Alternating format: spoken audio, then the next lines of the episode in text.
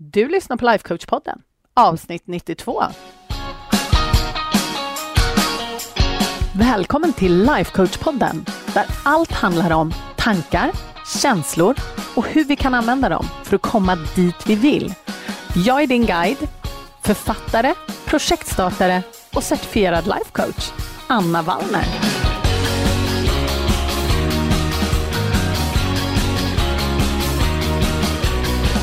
Men hej, hallå på er! Idag så är det en speciell dag. För att jag har nämligen med mig min coachkollega Helen Zetterlund på podden.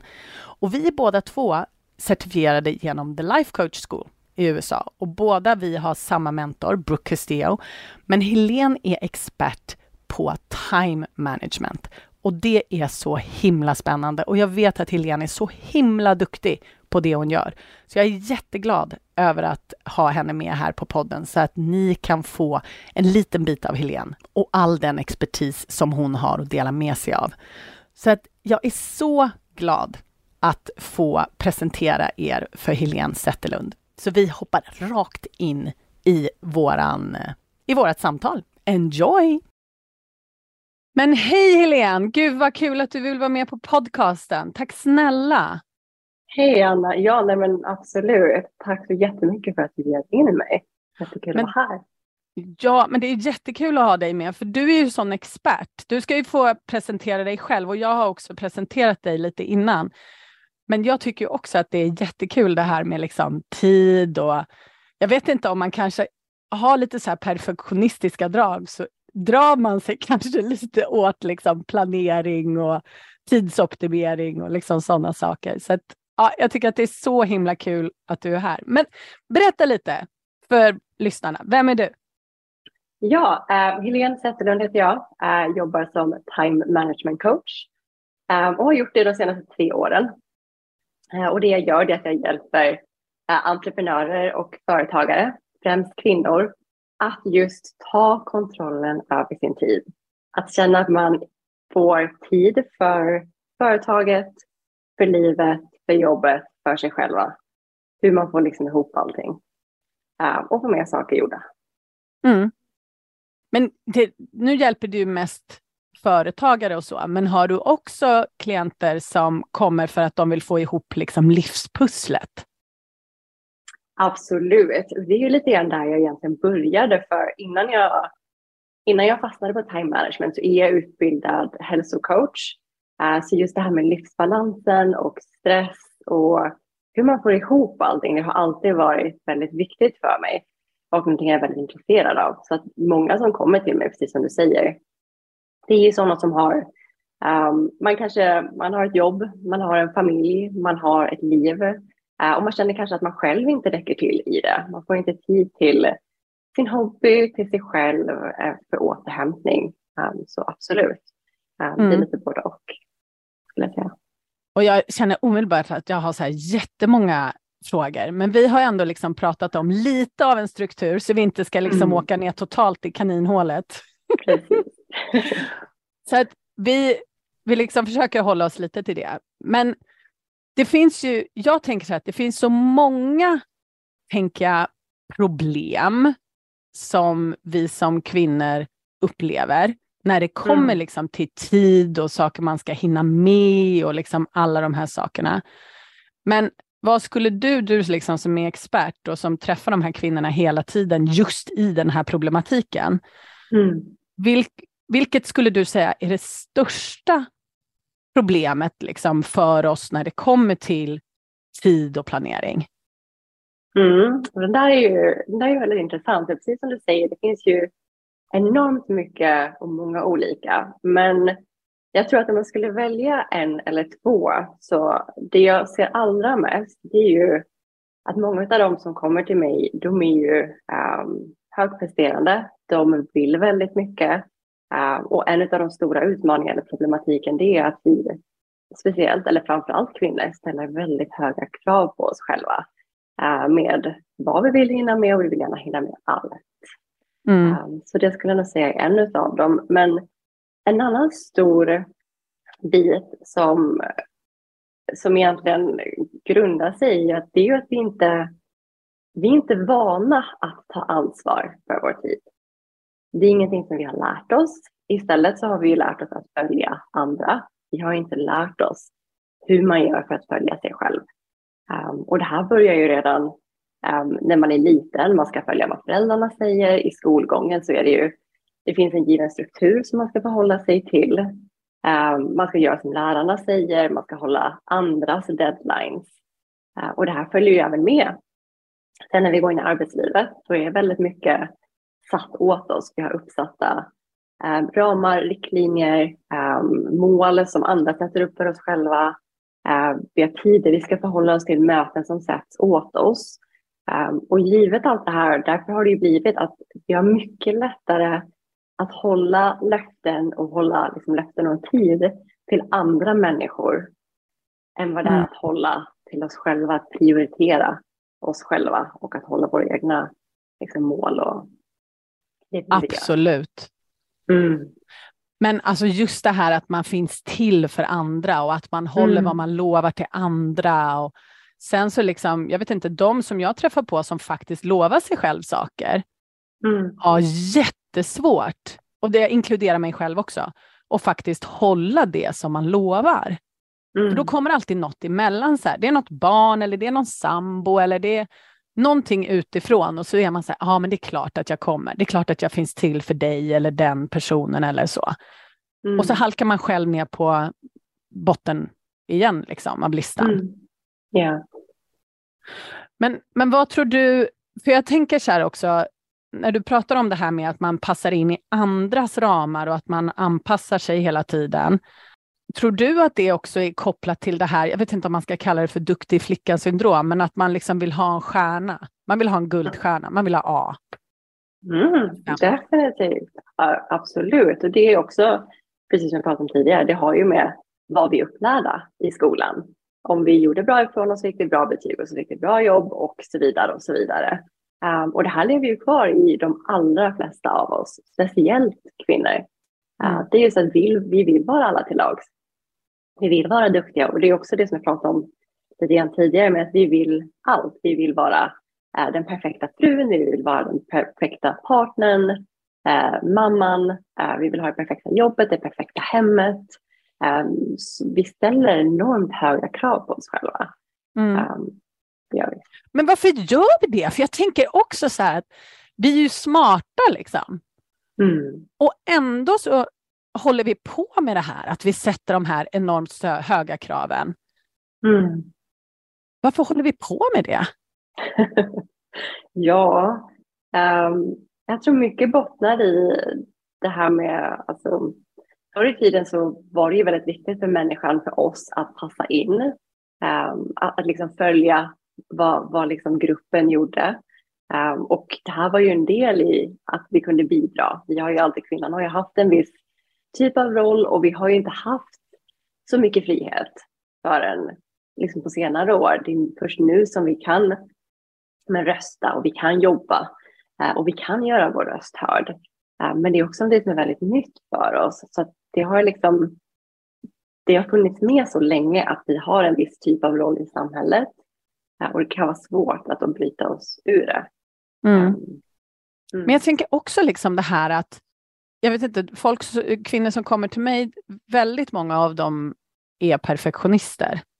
Att saker och ting ska vara perfekt. Precis som du säger, man ska ha det perfekta huset, det perfekta hemmet. Man ska vara perfekt, man ska vara en perfekt mamma liksom. Men just den här perfektionismen. Liksom, varför kan vi inte bara så här, men det här var väl typ bra? Nej, och då kommer jag in på det att anledningen till att vi vill vara perfekta, varför vi vill upphålla den här fasaden av att allting är bra, det är för att då kan ingen annan tycka illa om oss. Då kan ingen annan komma och säga någonting. Så det handlar ju om att vi är inte rädda, men vi vill ju inte att andra ska tycka illa om oss eller se ner på oss. Och så att det är ju ett sätt för oss att skydda oss själva och att vi vill visa hur bra vi är, även om det kanske inte alltid är så vi känner, men vi vill liksom, det är det yttre som vill visa upp. Ja, det är så himla spännande, För att i slutändan så är det ju vi liksom som känner all den här stressen och otillräckligheten. Och väldigt ofta så antar jag att det är ju vi som lägger de här perfekta kraven på oss själva numera. Mm. Det är ju kanske ingen annan som gör det egentligen. Nej, så är det ju. Samtidigt så lever vi i en värld just nu där allting vi egentligen ser, sociala medier, tidningar, program, allting.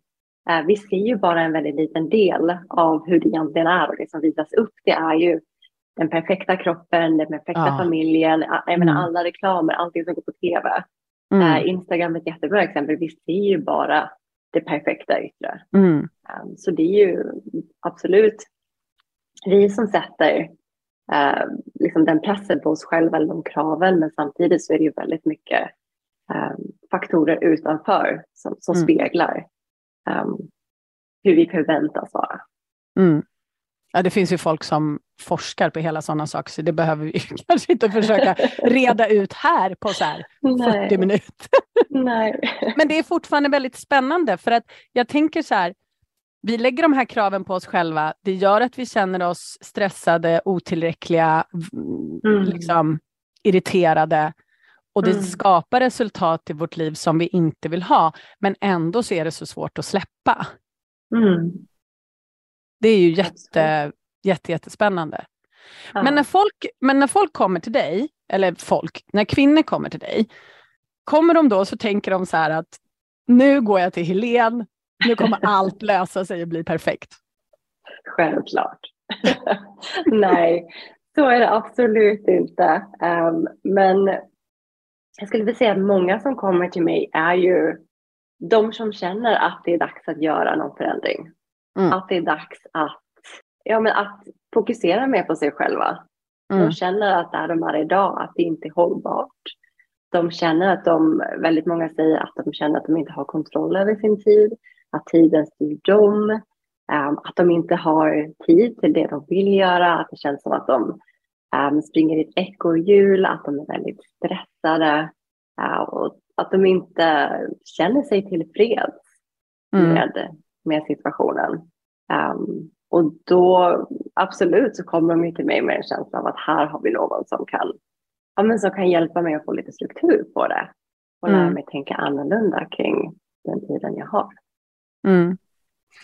Men nu vet ju jag att du är ju väldigt mycket, även om du har väldigt mycket så här strategiska verktyg och så är ju du precis som jag fokuserad på väldigt mycket mindset. Jag hatar egentligen ordet mindset, men ändå liksom så här, det vi tänker kommer påverka oss. Men hur mycket skulle du säga liksom, just när det kommer till det här med tid och ta vara på sin tid och känna att man faktiskt har kontroll, hur mycket skulle du säga är liksom att faktiskt ha ett system, och hur mycket är det vi tänker om det, och om vi nu vill använda det här ordet mindset då? Jag skulle säga, jag tror att det är svårt att sätta någon siffra på det, för att jag tror att det beror på vad det är för någonting som man ska göra. Är det någonting vi ska göra där vi inte känner något som helst motstånd, det kanske inte vi tycker är jättekul, jätteenkelt, ja då kan det räcka med att ha ett system. Till exempel för att kategorisera böcker. Man kanske inte behöver så mycket mindset när det kommer till att kategorisera böcker. Men jag skulle säga att när det kommer till att göra nya saker, göra utmanande saker, när det kommer till att förändra beteenden, när det kommer till att förändra vanor, då är mindset en stor del av det. Vi kan ha de perfekta, den bästa kalendern, det bästa planeringsverktyget, det bästa strategin. Vi kan ha det bästa av allt. Men har vi inte mindset som backar upp och som hjälper oss att faktiskt genomföra den förändring och det beteendet vi behöver förändra, då kommer det inte att hålla i längden. Nej. Har du några bra exempel? Ja, det skulle vara... Jag tror många kan känna igen sig i att man köper kalender efter kalender. Jag vet jag själv innan jag började med time management eller lärde mig det jag kan idag, så jag har ju alltid älskat struktur och jag var helt säker på att lösningen var den bästa årskalendern. Så jag köpte kalender efter kalender efter kalender. Och jag var så duktig, jag var strukturerad. Jag skrev i den här kalendern jättemycket första veckan. Någonting andra veckan. Och sen så hamnade den på en hylla med alla de andra böckerna. Och det här är vad väldigt många som kommer till mig också säger. Det är just att vi konstant söker efter den bästa lösningen utanför oss. Men om vi inte också har mindset och lär oss att tänka annorlunda, lär oss att göra en förändring i vanor och beteende, så är det väldigt svårt att hålla sig i sin plan. Då kan man ha vilken kalender som helst. Man kan ha världens finaste kalender och det kommer i alla fall inte gå. Ja, och du kan ha världens fulaste kalender och det funkar klockrent. Ja. Om du bara har mindsetet som backar upp. Men jag tycker det är så roligt det där med just kalender. För jag hade också fysiska kalendrar tills jag gick över. Ja, behövde ha en digital kalender för att folk bokade in sig i min kalender.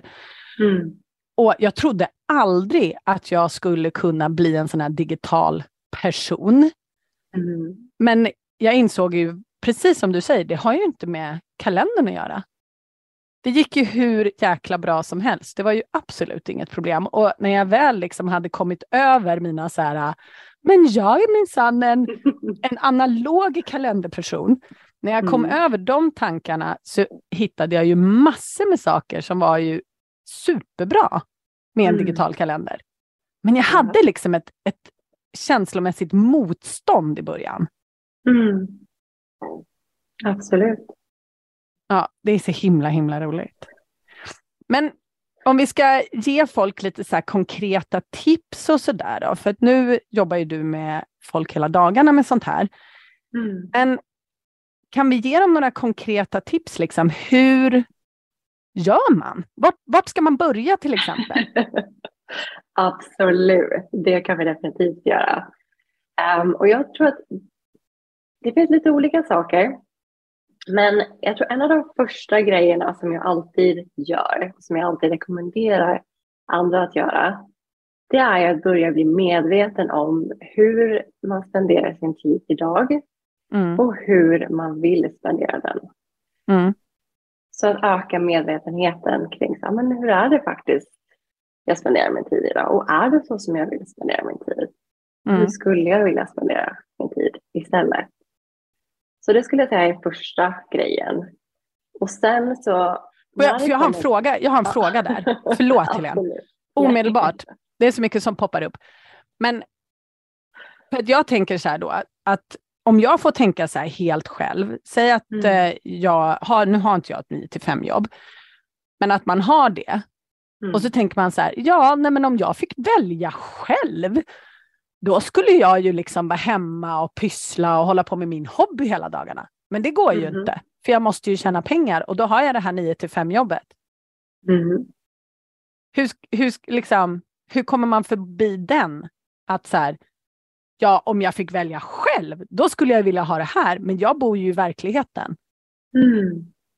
Precis. Och det är ju vad många av oss befinner oss i. De allra flesta av oss skulle ju vilja göra kanske någonting annat än vad vi gör idag.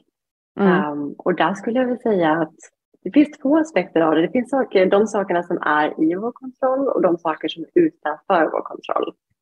Och till exempel ett jobb som vi jobbar för någon annan. Det är ju någonting som vi absolut har valt, men vi kanske inte har full frihet i att bestämma exakt. Men det kanske är de här fasta ramarna och strukturerna. Det kanske är arbetstider och av saker man behöver förhålla sig till. Det man kan göra då är att titta utöver den tiden. Så okay, om jag inte kan påverka det just nu, jag kan byta jobb, absolut. Om det är så att jag känner att jag inte trivs på min arbetsplats, då kan jag alltid kika mig om vad det finns för andra. Men givet att jag inte kan påverka den delen just nu, så vad i resterande dag kan jag påverka? Hur vill jag ha mina månader? Hur vill jag liksom må och göra när jag kommer hem? Mm. Hur vill jag ha mina helger? Det är så mycket mer som vi kan tänka på och fundera över. Om vi bortser från den delen där vi kanske inte kan påverka just nu.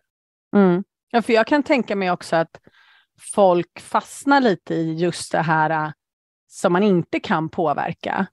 Mm. Och så ältar man och stressar upp sig över det. Istället för att bara så här, ja, nej men jag, precis som du säger. Jag kan inte påverka, jag har valt det här men jag kan inte påverka detaljerna kanske. Och bara så här, fokusera på det man faktiskt kan påverka. Mm. Precis. Och någonting annat som jag också pratar mycket med mina klienter eller personer, det är ju att även i de liksom, situationer där vi inte kan påverka allting, till exempel i en arbetsplats, så även om det finns de här ramarna som vi behåller oss till, så har vi ändå mycket kontroll i den kontexten. Mm. Det är vi som bestämmer, vi har kontroll över när vi liksom, går på toaletten, kanske när vi fikar. Hur vi tänker och hur vi känner och hur vi liksom, vår upplevelse av dagen har vi kontroll över. Ja, nej men precis. Och återigen så här att om man skiftar fokus då från saker man inte kan kontrollera, vilket bara i slutändan gör oss jätteirriterade och frustrerade, och skiftar det till just de här sakerna som vi kan kontrollera, till och med inom, som du säger, de sakerna som vi inte kan kontrollera, så ja, men jag tror precis som du att det blir ju en helt annan spelplan. För vi kommer ju känna helt annorlunda. Ja. Definitivt. Och just det där att vi kan sätta oss själva i framsätet och faktiskt styra. Mm. Absolut. Det är så himla coolt. Men när folk har gjort det då, när de tittar på hur de spenderar sin tid och sen så funderar de ut hur de faktiskt skulle vilja spendera sin tid. Mm. Vad gör man sen då? Sen skulle jag säga att en av de grejerna som jag tycker är allra viktigast, det är ju att titta över och se vad som är viktigast här och nu. Att nästan ha en liten så här prioriteringslista. För precis som du också vet och som alla vet, det är att det kommer alltid finnas mer saker som vi vill göra än vad vi har tid till. Ja, och helst skulle de ha gjort det igår också. Ja. Det säger i alla fall min hjärna till mig. Alla grejerna, definitivt. Men att just ha en liten grann prioriteringslista. Vad är det som är viktigast för mig?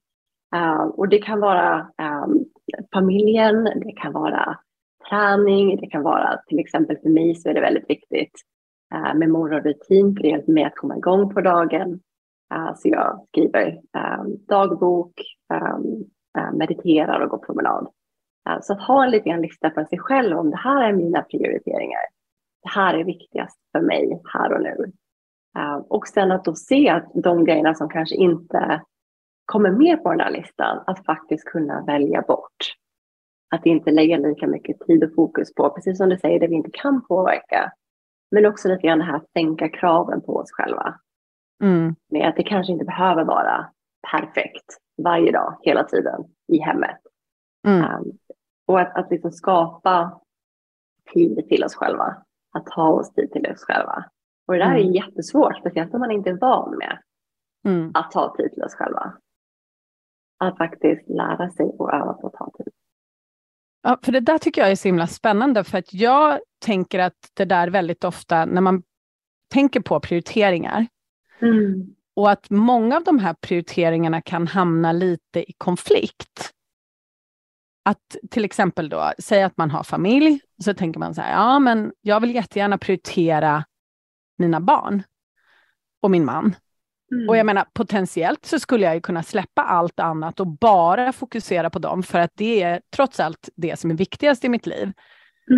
Men det jag försöker komma till, tror jag, är så här, även om jag känslomässigt vill prioritera dem, så kanske inte det betyder att jag behöver lägga liksom alla mina vakna timmar på dem.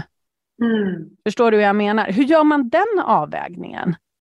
Absolut. Och någonting som jag tycker funkar väldigt, eller väldigt hjälpsamt just i de där situationerna, det är att fundera över så här, men givet de här timmarna vi alla har 24 timmar.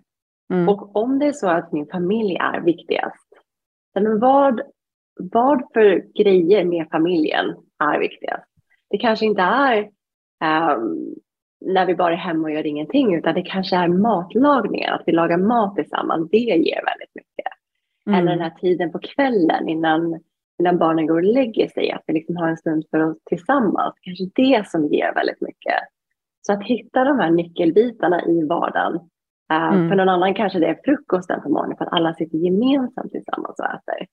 Mm. Och sen handlar det ju mycket om att den tiden man då spenderar med sin familj, med sin partner, att man ser till att vara närvarande den tiden. Man inte tänker på alla andra saker som behöver göras, utan i den stunden att man tar sig tiden till att bara vara och ta vara på den tiden. Mm. Men precis, för att jag tänker också det här med att vara närvarande. Mm. För att jag menar, vi ser ju så många, och jag gör det också ibland även om jag tänker mycket på det, det här med att man har sina telefoner med sig.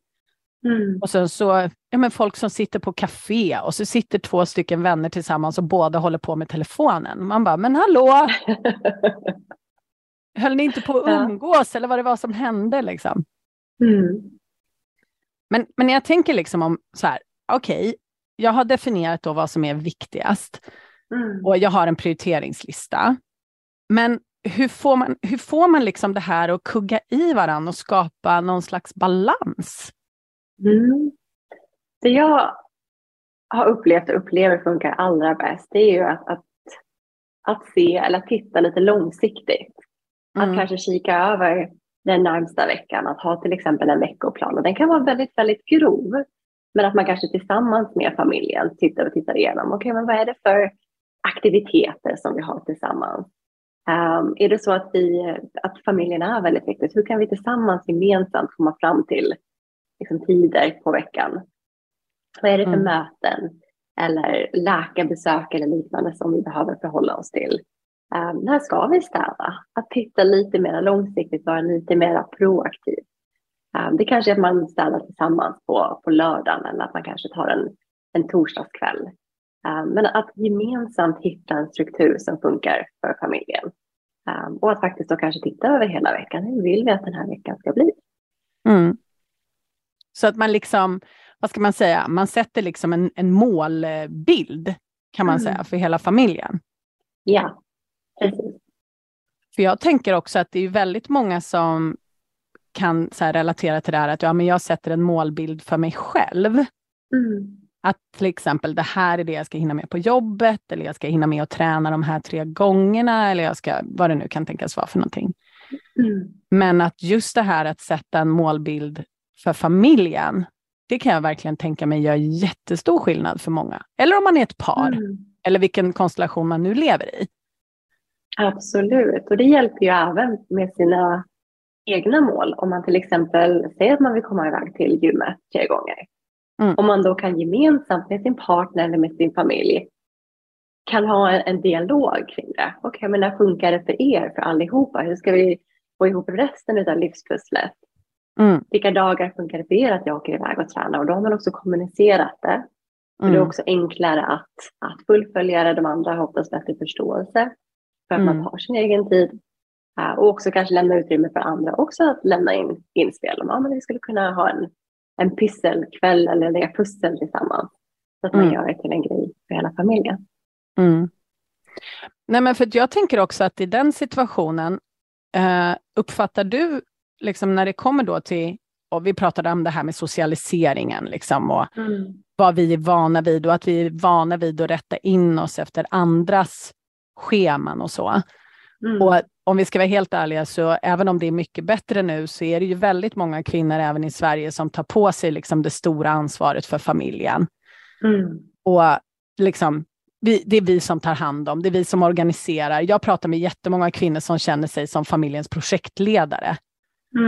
Och att de liksom tillser då alla andras behov hela tiden.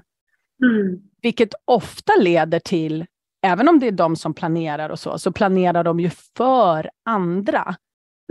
Så glömmer de liksom bort sig själv så att de själva hamnar liksom lite i marginalen. Vilket ofta bara leder till att man blir ganska bitter och trött och utbränd. Men hur, om man känner igen sig i det, om man befinner sig lite i den sitsen, hur skulle du föreslå att man lägger om sitt tänk som projektledare? För att väldigt många upplever nog sig själva som projektledare. Definitivt. Det tror jag många av oss kan känna igen oss i. Och där tycker jag ju, precis som det här med att jag pratade om precis med att ha en gemensam stund där man gemensamt kanske projektleder tillsammans. Mm. Man kanske inte drar hela lasset själv. Mm. Sen bara delegerar arbetsuppgifter. Utan man kanske sitter ner tillsammans. Man kanske gör en veckoplan. Man kanske sätter upp den där veckoplanen på till exempel kylskåpet. Så att man liksom kan ha den framför sig och man kan hjälpa varandra. Men att det på något sätt, jag tror att väldigt många av oss tar på oss väldigt mycket. Men att vi behöver också bli bättre att både absolut att delegera men också att involvera våra partners och våra andra. Att se det som någonting gemensamt. Mm. Så det tror jag är en absolut nyckel för att göra det. Mm. Ja, absolut. Jag håller helt med. För jag tror att väldigt många av oss kanske är lite vana vid att men jag gör det själv så går det fortare. Mm. Att om jag bara planerar och så får alla andra bara finna sig in i det här. För jag planerar ändå för deras bästa. Att, att det liksom kan vara lite jobbigt att lägga om sitt mönster och faktiskt inse att men det här kommer ju gagna inte bara mig utan alla liksom i längden om alla blir involverade. Absolut, och de har ju rätt i det. Det går ju fortast om vi gör det själv. Det är vi som har koll, om det är vi som har planerat. Så där gäller det ju att förstå att långsiktigt, det kommer ju att bli liksom inledningsvis så kanske det inte kommer att bli lika snabbt gjort. Det kanske tar ett tag för familjen eller partnern att liksom lära sig och hitta liksom balansen. Men att långsiktigt kunna se hur det här kommer att hjälpa både dem men också stärka relationer och egentligen hela familjen. Mm. Ja, så himla bra. Så då har vi liksom steg 1, definiera vad man gör med sin tid. Mm. Steg 2, fundera på vad man faktiskt vill göra med sin tid. Mm. Och så klämde vi in lite där också så här, inte fokusera så mycket på det man inte kan kontrollera utan fokusera på det man kan kontrollera. Yeah. Och faktiskt med intention styra den tiden. Mm. Det var det vi pratade om. Och sen också det här med att prioritera. Att när man har kommit på vad man vill göra, då prioriterar man. Mm. För att man kan inte göra allt hela tiden. På en gång. Nej. Även om våra hjärnor vill att vi ska tro det. Definitivt. Och sen också involvera. Efter att vi hade prioriterat så skulle, om vi hade folk runt omkring oss som vi behövde involvera. Mm. Så finns det en stor poäng att göra det kanske. Ja, absolut. Det skulle jag säga. Mm. Är det något annat sådär som du är så här, men det här är liksom en game changer. Ja, så nu har vi pratat väldigt mycket om strategi. Vi pratar väldigt mycket om att skapa strukturen för det. Mm. Det är ju egentligen här vi kommer in på mindset. Just hur vi tänker kring oss själva, kring vår tid, kring samarbete med vår partner. Just för att det räcker ju oftast inte bara att ha en jättefin planering. Men hur gör vi för att faktiskt hålla den planeringen? Mm. Det skulle jag säga. Det är också väldigt viktigt. Ja, och det tänker jag också är, som vi pratade om i början, att det är någonting som vi alla, eller väldigt många i alla fall, har jättesvårt med. Just det här att hålla det vi lovar till oss själva. Mm. Hur gör vi det då? Och det är om vi inte är vana vid att hålla vad vi lovar till oss själva, vart börjar man ens någonstans? Ja, precis. Och det är det där som jag tror de allra flesta brottas med. Och det de allra flesta gör är att man försöker gå från 0 till 100 på en dag. Yep. Det är precis som de som har nyårsafton, nyårslöften. Mm. Jag ska börja på en diet, jag ska gå ner i vikt, jag ska börja träna. Man går från att träna 0 dagar till att träna 6 dagar i veckan. Ja, och det är det här svartvita. Ja, precis. Och det går inte, det håller inte. Och det är precis likadant med det här. Om vi har en vana av att inte hålla vår planering, då är det jättesvårt att direkt hoppa till att men nu ska jag liksom följa den till 100%. Det går inte. Så att perfektionismen slår in. Exakt, det är rätt. 110%. Så någonting som jag trycker väldigt mycket på som är väldigt, väldigt viktigt, det är att börja smått. Mm. Ta en sak i taget. Och att tillåta sig själv, och det är det här som är väldigt svårt när man är en högpresterande kvinna, att tillåta sig själv att vara nybörjare. Ja. Att göra fel. För det är meningen, det är en del av processen. Det kommer att gå bättre någon dag, sen kommer det gå sämre någon dag. Men desto mer vi gör någonting, desto bättre blir vi på det. Mm. Så att ta bort lite grann det här det svartvita tänket. Inte försöka gå från 1 till 100. Från en dag till en annan. Utan ta det i små steg. Planera en sak i taget. Låt det ta lite tid. Det gör inget. Ja, nej men alltså jag hör vad du säger. Ja, absolut. 100%. Och jag har faktiskt förändrat väldigt många saker just genom den metoden. För jag hävdar med sten, och jag har pratat med mina kvinnor om det jättemycket just på sistone. Det här med att den långsiktiga förändringen, den finns i gråzonen. Yeah. Men ändå så är det så himla enkelt för oss, om vi är lite perfektionistiskt lagda, att vi vill göra allt på en gång. Och antingen som du säger, det är 6 dagar träning i veckan eller så är det ingenting. Ja. Yeah. Liksom. Och det är så, jag ska inte säga att det är svårt att bryta det, för att det är bara att befästa någonting som vi tror på sen förut, men det är väldigt många som kommer till mig och säger det, att det är svårt. Och just det här att acceptera att den långsiktiga förändringen, som faktiskt är den vi vill åt, den finns i gråzonen. Ja, exakt.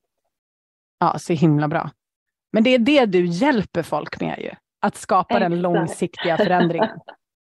Exakt, precis. För att sätta mål, att göra en plan, det är det enkla i liksom det hela. Det är den enkla delen. Det svåraste är den långsiktiga. Liksom att hålla ut och hålla i. Att lära sig följa över tid. Att lära sig lita på sig själv. Och hålla liksom sina löften till sig själv. Det är det svåra. Mm. Och det är därför man behöver någon. Ofta, alla kanske inte behöver det, men väldigt ofta så behöver man någon att hålla i handen. Mm. Och då Absolut. Får man höra av sig till dig, eftersom du är expert på det här. Definitivt. Men Helene, kan du inte berätta var de hittar dig någonstans? Om folk känner så här att, eller inte folk, eller du hjälper väl alla? Ja, jag hjälper alla. Egentligen. Ja, absolut. Fast jag vänder ju mig mest bara till kvinnor. Jag tror inte att jag har så många män som lyssnar på den här podden. Men är du man och lyssnar på den här podden, då är du också välkommen att höra av dig till Helene. Så vart kan de hitta dig någonstans? Ja, då skulle jag säga att där jag hänger mest är på Instagram. Och då är det är mitt efternamn och sen förnamn direkt efter. Så det är Zetterlund med Z. Och sen Helene, precis som det låter. Det är liksom kort och gott. Efternamn, förnamn. Och sen då via min hemsida. Och då är det helenzetterlund.com som man hittar. Ja, så himla bra. Jag lovar att jag lägger de här länkarna också nere i. Ni som tittar eller lyssnar nu på Spotify eller iTunes eller så. Så om ni går till anteckningarna liksom i själva avsnittet, så kommer ni hitta de här länkarna nere där. Så att ni behöver inte, om ni kör bil och så behöver ni inte liksom stanna och skriva upp det här nu, utan det kommer finnas där. Så det är så himla bra. Ja, men det är ju så himla viktigt, för det är så himla många som känner sig frustrerade över just det här och som verkligen vill ta tag i liksom just den här biten. Och det är så himla skönt då liksom också, tänker jag, att kunna få, för det nämnde jag liksom i introt innan vi började prata, att du och jag är ju certifierade på samma skola. Och att vi har lite olika. Jag är mer allmän och du är väldigt specificerad. Men du är expert på det här.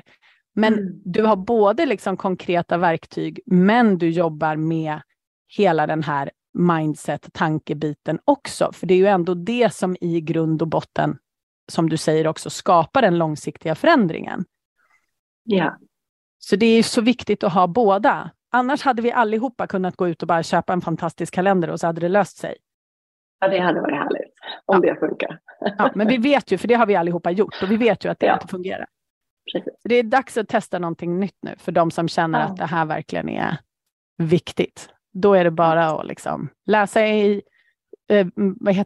podcastanteckningarna här nere och så får de höra av sig. Hör av er till Helen. Hon är bäst. Hon är så himla bra på det hon gör. Så jättestort tack Helen för att du ville vara med och dela med dig av din expertis. Du är så himla snäll och generös. Tusen tack. Ja, absolut. Det var det lilla. Det var jättekul att vara här. Tack så jättemycket för att jag fick komma här och prata till er och bara dela med mig av allt jag kan.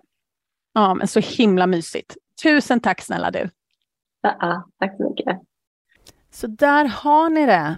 Underbara, fantastiska, så himla bra jag Helen. Alltså hon är en superstjärna när det kommer till det här med att planera och få saker och ting gjort och så.